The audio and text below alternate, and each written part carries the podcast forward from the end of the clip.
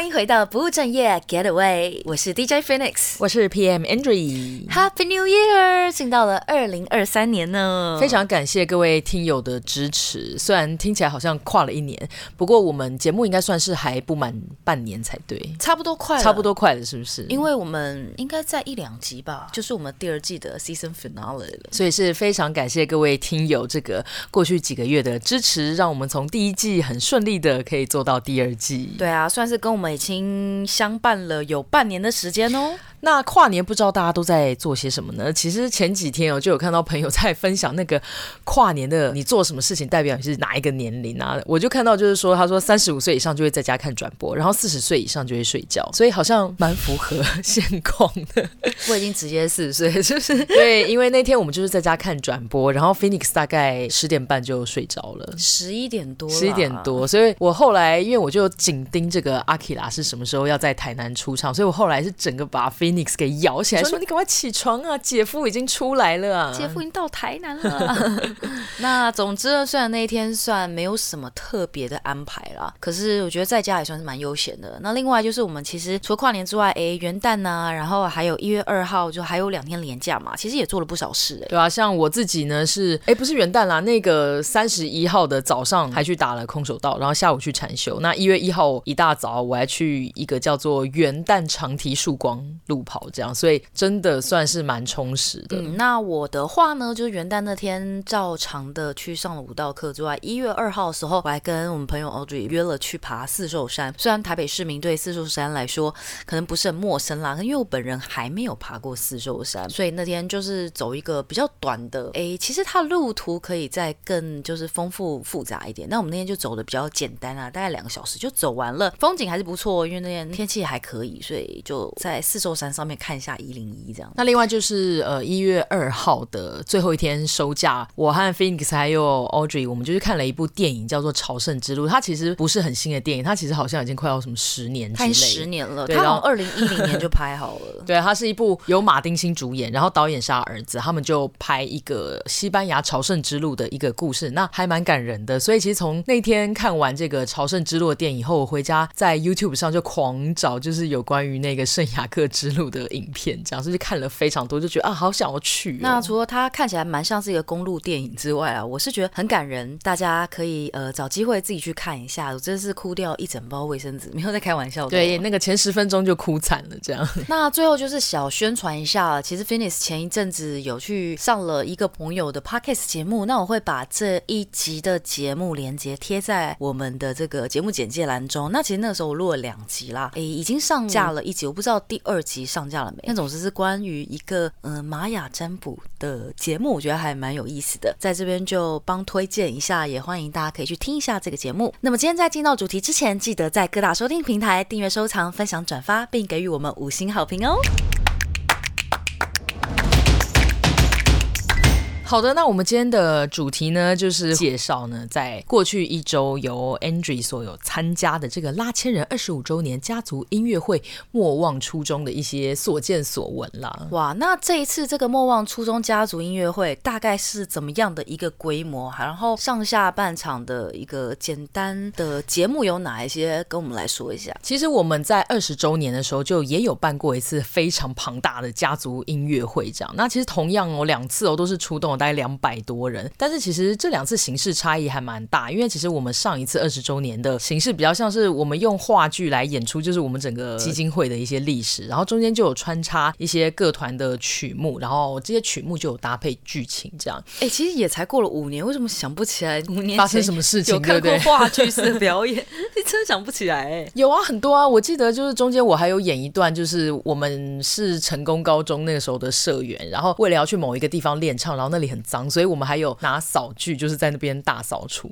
之类的。哦，这部分好像是有印象。对，然后还有演说那个男生团要去韩国，然后结果因为他们不知道韩国很冷，所以就只有带短袖去，然后就有下飞机又很冷之类的。对啊，那这一次又比较不太一样啦。这一次我们上半场呢是由男生团来演唱，就是一个算是全本的这个翡冷翠的弥撒。那下半场呢则是各团会混搭演出一些华语流行改编的曲目。那我觉得。这次的上半场还蛮酷的哦，就是这一个翡冷翠弥撒呢是和管风琴合作的哦。那这个管风琴，因为其实我们平常还蛮少听到合唱团会跟管风琴合作，所以也是一次蛮新鲜的体验。然后因为这一次除了这个管风琴老师之外呢，旁边还有站两位管风琴老师来担任助手。因为我其实以前管风琴是一个人没有办法演奏的乐器啊，各位，因为真的很特别。我很惊讶的发现，因为我记得我之前也有看过管风琴，但是可能是那个钢琴老师就自己拉那个管风琴的音栓，但因为这一次的作品可能会比较复杂一点，所以就会有两位老师来担任这个拉管风琴音栓的助手。那你在整个演出就会发现，哇，有两个老师在旁边也很忙，就是旁边有很像那个而且那个印章的东西，他就要拉出来，然后要推回去。而且那个插销在动的时候，还会有一个蛮大的声音，就就咚咚咚的，你就会大概知道，哇，这整个乐器它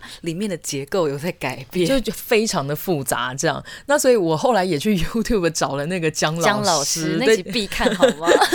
他哎、他其实蛮久以前，好像是三年前就拍的。然后他就说开箱这个国家音乐厅的管风琴，所以如果是对管风琴一些细节有兴趣的话，其实可以去找这个姜老师三年前的那一个国家音乐厅开箱管风琴的影片。这样，然后我觉得真的蛮震撼的，因为哎、虽然之前有看过姜老师的影片，但是说真的，那是真的是我第一次在现场听管风琴的演奏，然后真的是琴键一下就觉得哇塞，是歌剧魅影哎，Phantom of the Opera 的那个感觉。对啊，我们在后台在听彩排的时候，就一直觉得好像等一下就要有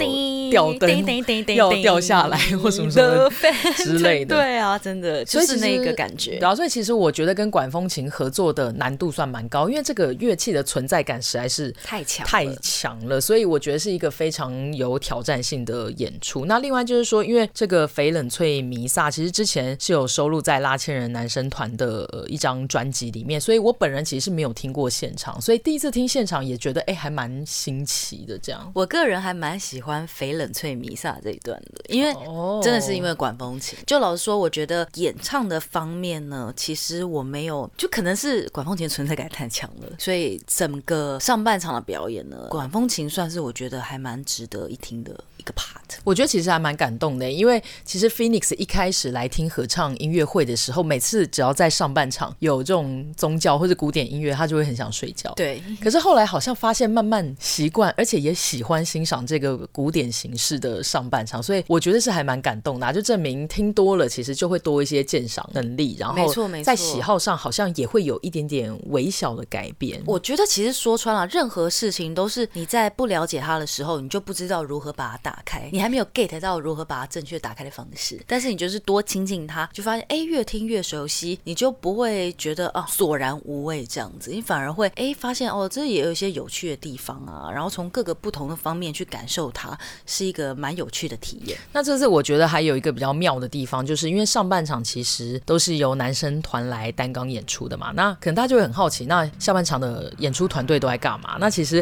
在，在后台吃便当啊，补 我跟你讲，我本来的。如意算盘也是这样，我想说哇，上半场我就可以在后面慢慢吃便当啊、化妆，结果后来发现，哎，其实上半场我们是可以去四楼听的耶。四楼啊，哦，就有一些呃空的位置这样。对，所以其实因为我觉得是一个蛮难得的经验啦，因为毕竟有管风琴合作的演出嘛，然后再加上也是一个非常完整的曲目，所以后来呢，我们下半场的演出人员其实是有在现场听的，所以我觉得感觉就跟下半场的人员全部都在上面听哦。哎，对，几乎。哇哦，对，所以我觉得就蛮值得的，因为其实虽然彩排也有听啦，但我觉得毕竟现场在观众席听的感觉还是蛮不一样的，所以我觉得也是一个对于表演者来说非常难得的经验。好羡慕哦！那不知道 Phoenix 之前就是在芭蕾的演出或表演的经验上有没有这一种，就是还没轮到自己的时候，然后可能先去看别人的比赛或是演出的经验？哎，说真的啊，我之前一直觉得说，哎，像我们这种成八或是哎没有到表演是非常 serious，哎，怎么讲也不是说不 serious，但是我一直就想说，哎，应该是可以哦。例如说表演还没到，那我是不是可以去找个位置坐下来看？可是好像好像还真没有过哎。我我在想，可能是因为哎教室啊或者是单位希望可以好好的管理大家，不要就是哎，让大家心情太浮躁，所以从来就没有开放过大家可以自由的到前台去看别人跳之类的。那如果有机会的话，你会希望自己比较安安静静的在后台做准备，还是你调试很快，你也不介意就是说呃去前台看，然后再冲回后台做准备？我真的很希望我表演很充分，然后就可以在闲暇的时候去看别人，因为几乎没有什么机会可以互相看，除非是彩排。可以的话，真的还蛮希望可以去前台看的。对啊，因为我觉得感觉毕竟不一样，因为有灯光啊，还有当下的气氛啊。嗯嗯嗯。但因为我个人本人也还蛮 A 焦的啦，所以如果我可以选择的话，我可能会选择在后台准备这样。他真的哦，因为我就是个紧张大师。我也是啊，所以结论来说啦，就是虽然心态上面会很想去看别人，可是我觉得以我的实力，应该还没有就是优着到可以说，哦天哪，我先去前面看一下别人表演这样。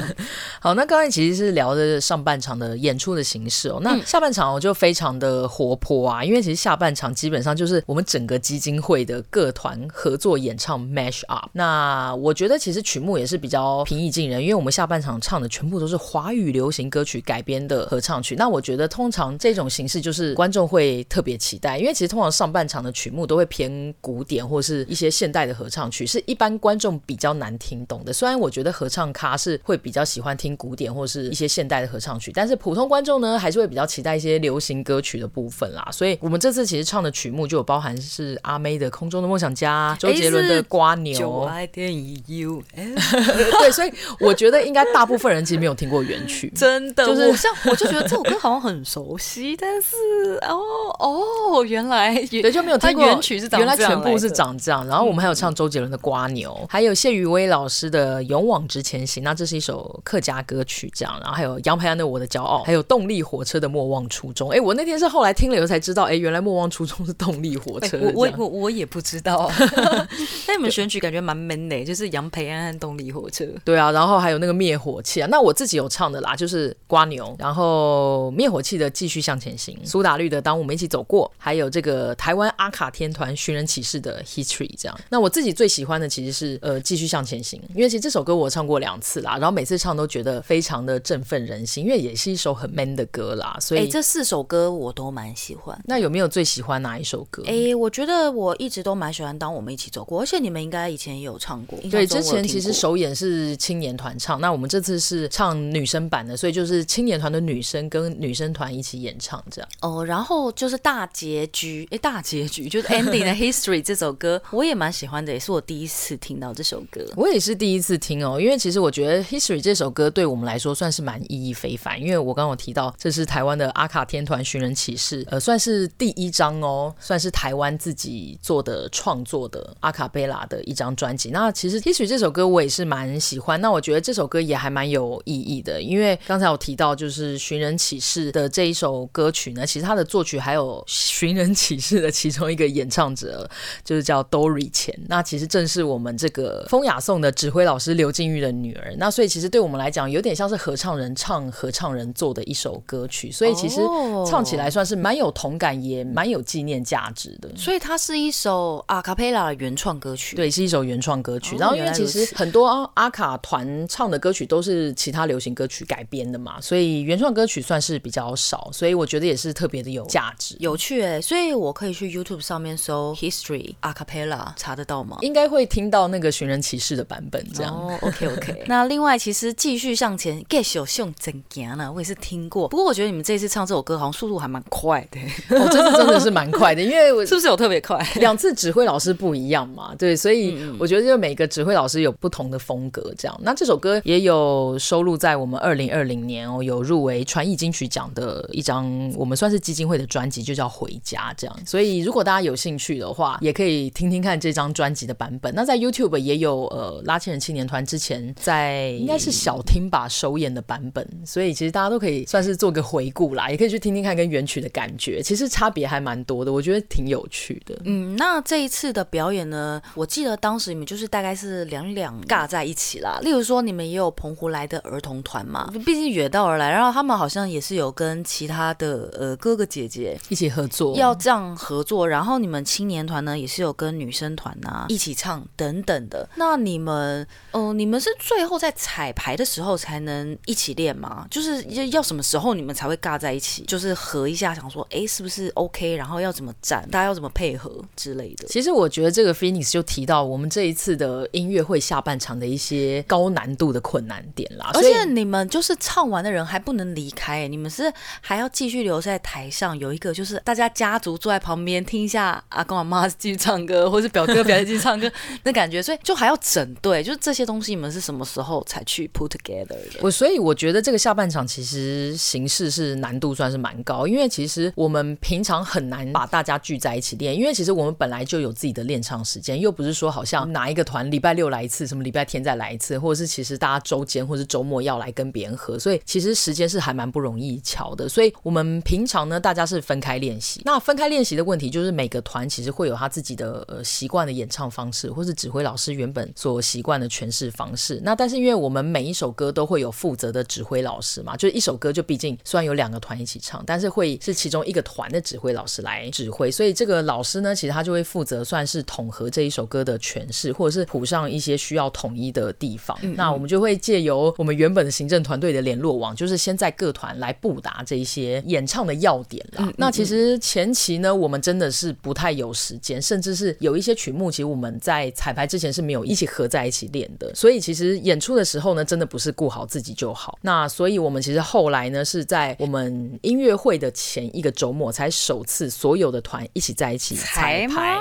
这样来得及？可以。所以我觉得这个就是 好紧张，大家平常自己在练习的执行度，还有我们是怎么串联，就是说这一些重点要怎么统一的执行度就要非常的高。那所以你们在之前练习的时候，有稍微先录个影或录音，然后再给指挥老师 check 一下吗？我们有大概做，但是我觉得毕竟跟现场大家要合在一起唱的感觉还是蛮不一样的。所以其实我们真的是在前一个周末一起彩排的时候才见真章，因为看起来有点像是，例如说指挥老师是制作人好了，就是说 OK，我现在就是有一首这个歌，大家各自去练，搞不好有一团把它练得很周杰伦，有一团又把它练得很林宥嘉，又另一团练得很像周兴哲这样，然后尬在一起会不会？哦，所以其实指挥老师有去各团有先做一次的确认，但是我们的确是没有一起练过这样，嗯，嗯，对，所以诶，这个东西在流行歌曲也很常见嘛，就可能有一首歌是两个人一起合唱，但是他们其实是各自在完全分开，完全分开录，然后甚至是拍 MV，然后都是在不同的地方拍，对，最后在对吧？都在尬在尬在一起这样，所以我们真的是最后一次才一起唱，然后一起排位子，然后跟一起确定就是走位的路线，然后跟顺序是要怎么样，所以我觉得这难度其实非常的高，一般的合唱集团可能要做到这个份上也不是很容易，因为毕竟真的是两百个人要一起合作这样。嗯。嗯嗯，那所以在彩排的时候，你觉得就你个人的角度看上去，觉得还算顺利吗？我其实觉得你在想说要不要讲真话，是不是？没有 真话那一天呢，是我觉得那一天其实还算顺利，因为我觉得可能一开始大家也很难想象到底会发生什么事，所以我觉得那天彩排大家的想象是应该是会蛮不顺利的，所以后来就是算是也是多虑了啦。所以我觉得可能因为大家就知道这个形式没有很容易，所以其实彼此也有先绷紧神经，所以我觉得这也是蛮难能可贵的一个地方。这样哦，原来如此。那 Phoenix 有没有对哪一些歌曲或是部分有比较印象深刻的？哎、欸，我觉得小朋友非常的可爱耶，我觉得真的是难为小朋友。就是哎、欸，那个小朋友他们是穿的是团上的制服吗？我非常喜欢他们的制服。对，我们有一个就是小朋友团那个制服，是不是看起来每个都是小绅士、小淑女的感觉？看起来很很非常的整齐。然后这一次因为你们在下半场还有请到聂云，算是来哎讲一下团史啦，就稍微串一下。那那个部分我也觉得蛮喜欢的，因为在呃舞台上面旁边还有摆个沙发区，沙发区，然后再弄个小台灯，对对，我觉得蛮温馨的，就很有 feel，就感觉哎有一点那种剧场元素在里面。然后这样串一串也是让现场一些老朋友再次温习啦，新朋友就了解一下拉纤人的一些点滴，我觉得还蛮可爱的，对、啊？而且因为我们像有一些歌唱完以后，指挥老师是直接往沙发区那边坐，我就觉得这个形式还蛮有趣的，是不是很剧场？对，而且还蛮温馨的，对啊，中间还有一些访问这样。嗯，就这次形式来说，我觉得穿的就还蛮顺畅，然后也算蛮丰富的。那此外，就是在唱完之后啊，Angie 有没有整体的一个结论或者是建议，想要跟大家就是分享一下呢？因为刚才有提到这个下半场难度真的很高，所以虽然人多啦，你会觉得好像这种演出形式会非常的有气势，但是嗯，我真的觉得人多真的是树大不必然就是美，因为有一些东西是人多要整齐，它才会有那一个气势，然后跟那个精致度出来。所以我觉得人越多的时候，真的是越要把自己顾好，因为你可能不能想说，哎，有两百个人啊，反正就我一个人唱错，可能也听不出来吧。然后，但是实际上你想，如果一个唱错，两个唱错，如果有十个唱错，听起来就会非常的混乱嘛，所以我觉得这样子的形式虽然是看起来气势非常的庞大，但是人越多，真的是越要把自己顾好。哎、欸，你说到这边，我突然回想到我在听 History 的时候，因为是全部人一起唱嘛，我当时真的有超级鸡皮疙瘩哎，就是我就发现哇塞，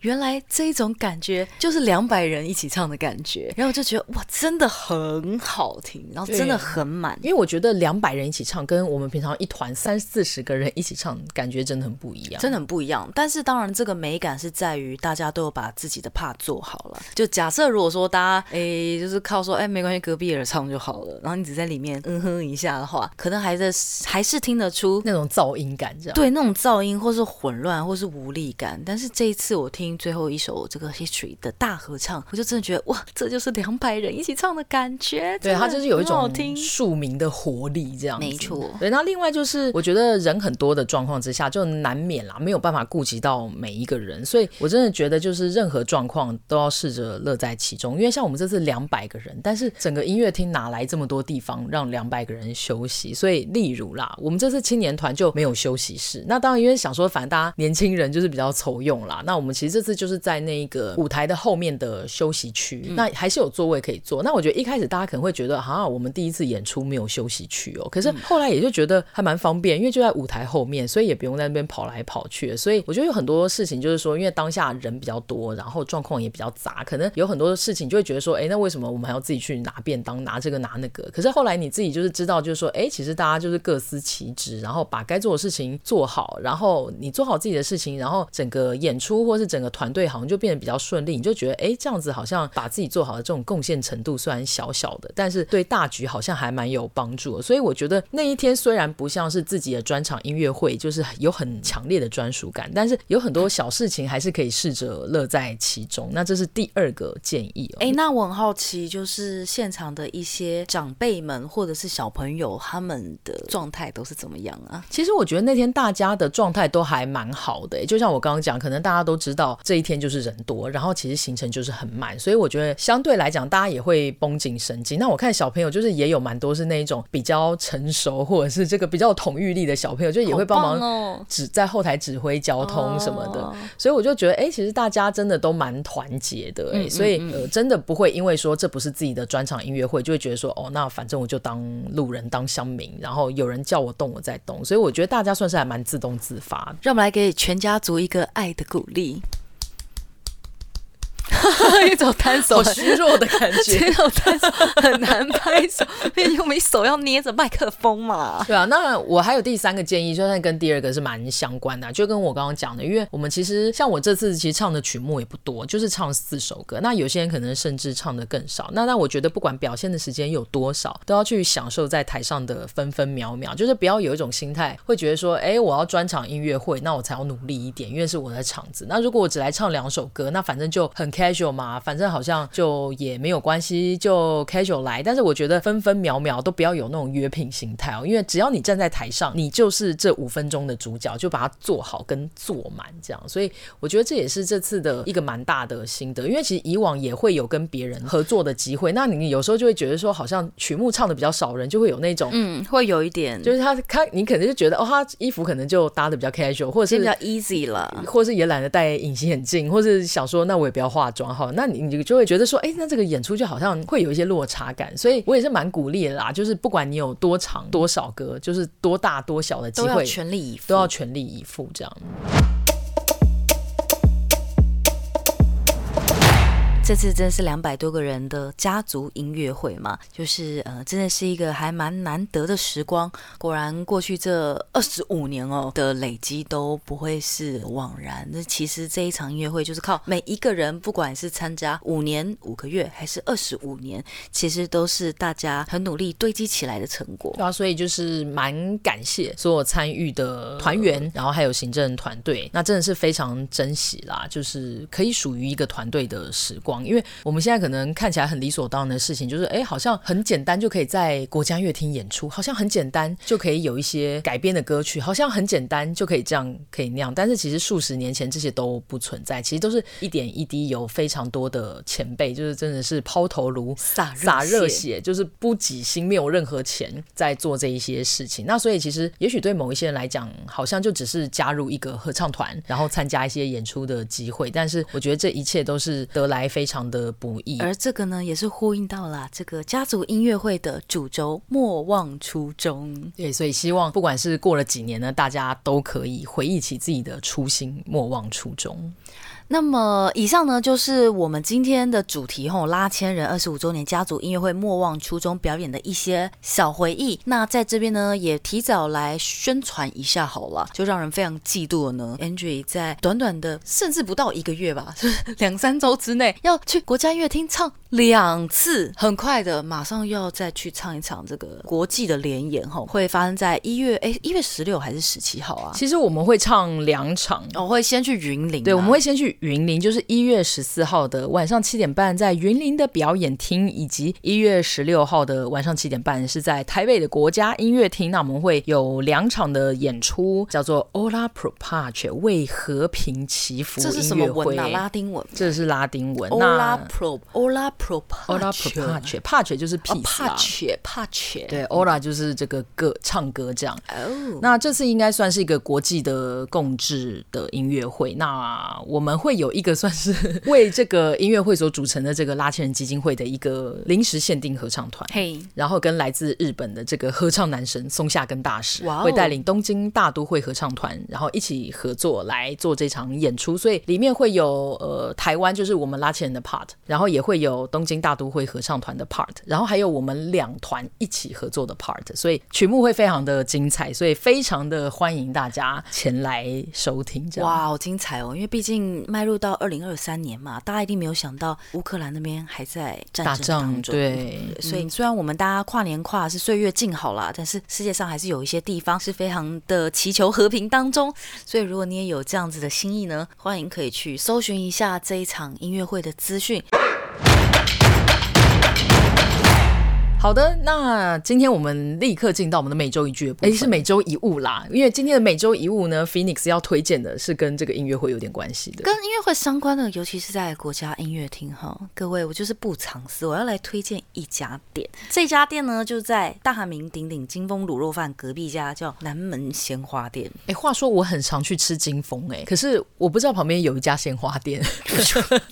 那家鲜花店开很久，好吗？真的，我非常老字号，是不是？应该是蛮老字号。那就是我就经常去这个音乐厅捧场嘛。不过我其实也是从来没有往那边去走买花，直到有一次，哎，我就是在那边买花，我就很喜欢那个老板娘，老板娘包花的，她的这个纸材的选择啦，包装的方式，我觉得哎还蛮出众的，她的品味。然后我觉得就价格来说也算蛮合理的，在大台北市区的话，所以我觉得还蛮推荐。不管你是不是要去两厅院看表演，或者是嗯你想要提前去买花，然后去。别的地方看，我都觉得这家店还蛮值得推荐，就是价格合理，然后包装的又很好看，推荐给大家。对，听说老板的这个审美观我非常超群，就配色啦，配色有在买花人都知道，其实你要包一束好看的花，通常很贵，就例如说几百块之类的。你有时候开几百块，真是包了很丑。但是我觉得南门鲜花坊的话呢，就是例如说你开一个价，哎，老板娘包装还有她挑花的最终的成果，你会觉得哎。还蛮物超所值的，会觉得好像它的价值应该要两倍以上，可能没有到那么夸张，可是你就觉得哇塞，能这样子也可以包出这样子，算是很超值哦。有就就是有超出这个原本的预期啦。对，那当然也有可能是因为我是一个比较偏喜欢素雅风格的人，那我就觉得哎，他老板他包装的方式，他选那个纸材，我就觉得哎蛮超群的这一点，就是他是那种化繁为简式的包包装，然后又有一点小巧思，就你不会觉得啊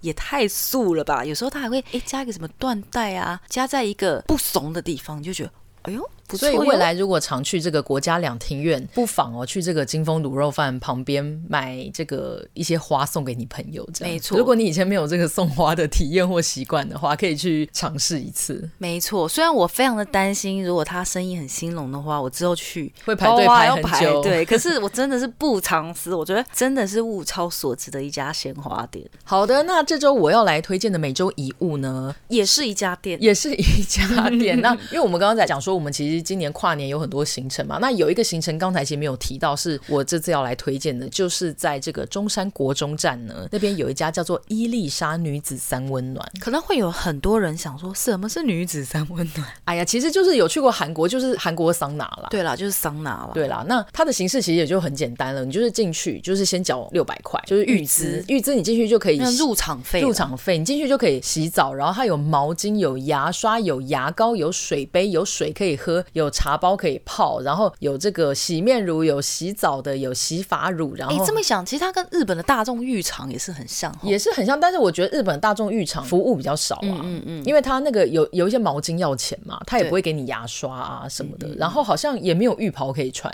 哦，对，因为日本那种有时候你要去大众，就比较传统的大众浴场，你可能需要带自己的毛巾。对，所以这个伊丽莎，我觉得它东西算是非常的齐全，就基本上你不用带任何东西去洗澡，然后它就是会有冷池可以泡，然后也有热池可以泡。那还有三温暖可以烤，还有三温暖可以烤。那你如果这个有去过韩国桑拿，就知道有这个搓背、搓背去角质服务。嗯、那它也有，那当然这个是另外付费。可是我觉得搓背的阿姨技巧非常高超，而且服务非常的舒服，嗯、就是绝对不会让你不舒服或者是冷到。所以偶尔这个一个月去泡一下，然后搓背去个角质，真的是蛮超值。而且重点是什么？重点是呢，你进去以后不是说好像洗个澡就可以出来，是你可以在里面待十二个小时哦。所以其实你是可以在里面过夜的哦。对，它有一个那个很像是很舒服可以躺平的椅子，躺平的椅子，可以，还有棉被，而且它的棉被很舒服，对，也非常的暖，你不用担心好像在那边会冷到，不会。对，那如果你真的是比较喜欢躺平的话，你就多付一百块，它有床可以睡，这样。嗯嗯嗯，所以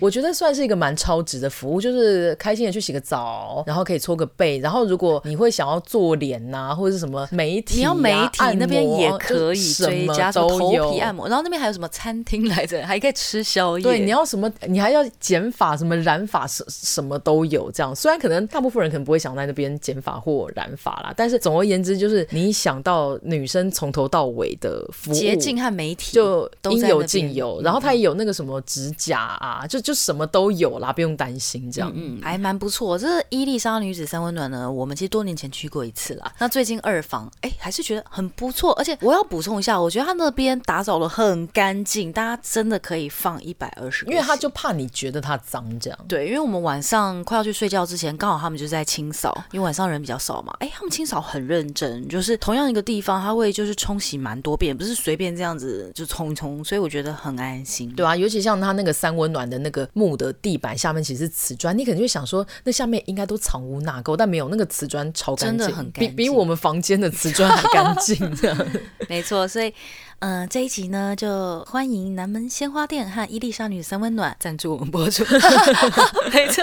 马后炮没有啦，就是我们最近喜欢，然后邂逅觉得很棒的店，也推荐给大家。不藏私。那么我们这一集的每周一句呢，就先请 Andrew 来说说，因为我觉得我的有点跳痛啊，最后再讲啊。对你，你这个好像还蛮有这个反差萌的。我今天要推荐这个每周一句呢，是刚才有提到我们这个在廉价的时候去看的一部电影，叫做《朝圣之路》里面的一句台词哦，嗯、他就是这个算是男主角的儿子啦，也就是导演他本人，就跟他的爸爸，也就是男主角马丁星，就讲了一句说：“You don't choose a life, you live one。”嗯，就是。你的人生不是你选出来的，你现在活的就是你的人生。嗯，然后我听到这一句话，就觉得他讲的很对。就有时候我们会觉得，就是说，好像我再过一阵子，我就要什么，我要去学习什么新东西，嗯、我想要出国，就是好像我一定要下定决心要做什么，才叫做我活出了我的人生。但实际上，你现在就在活的就是你的人生，就是真正的实践很重要啦。你不要只是想哦，等我决定要干嘛的时候，我会去干嘛。对，或者是觉得你一定要做什么。好像很有意义的事情，要有什么成就才是你的人生。但是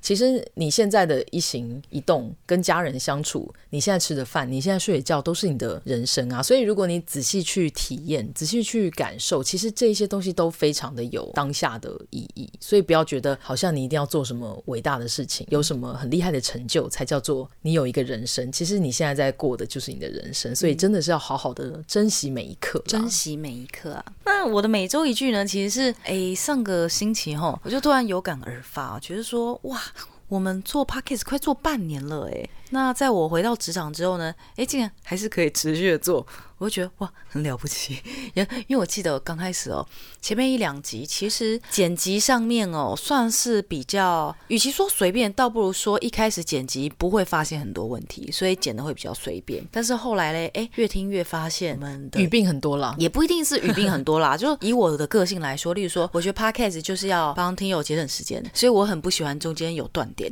或是有呃、哎、哈、想、思考，中间会断一秒或零点五秒那些，就是那些呢。我都是尽量把它剪很紧、很紧、很紧、很紧，导致我就把自己变得很忙，这样，所以就有了我这个每周一句。我就觉得说，真希望我是一个随便的女人，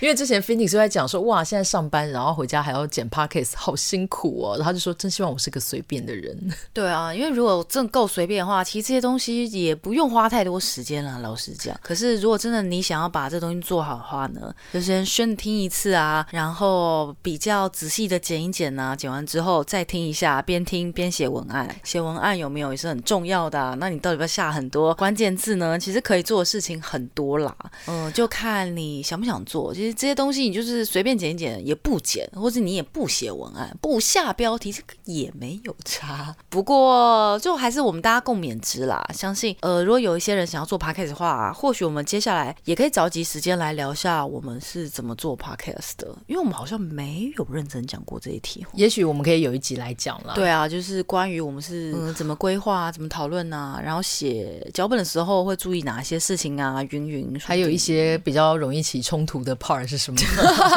就如果你有一个 partner 的话，这个或许可以听一下了。那总而言之，博君一笑啦。我的每周一句，真希望我是一个。哎，变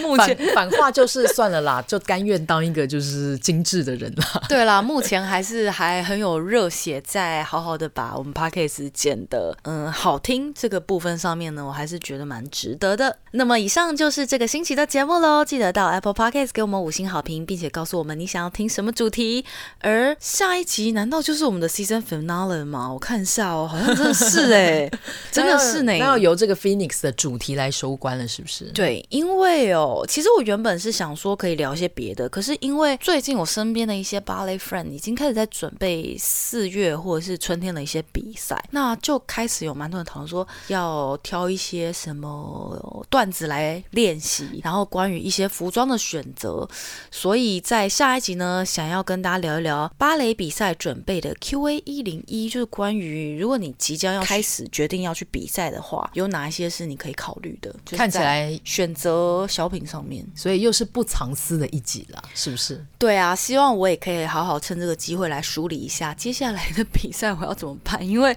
我也好像还算还没决定，还不算决定好，对，真的是，所以正好了，这次也理一下我的头绪。好，那就请务必锁定不务正业的下一集喽，那我们下集再见喽，拜拜。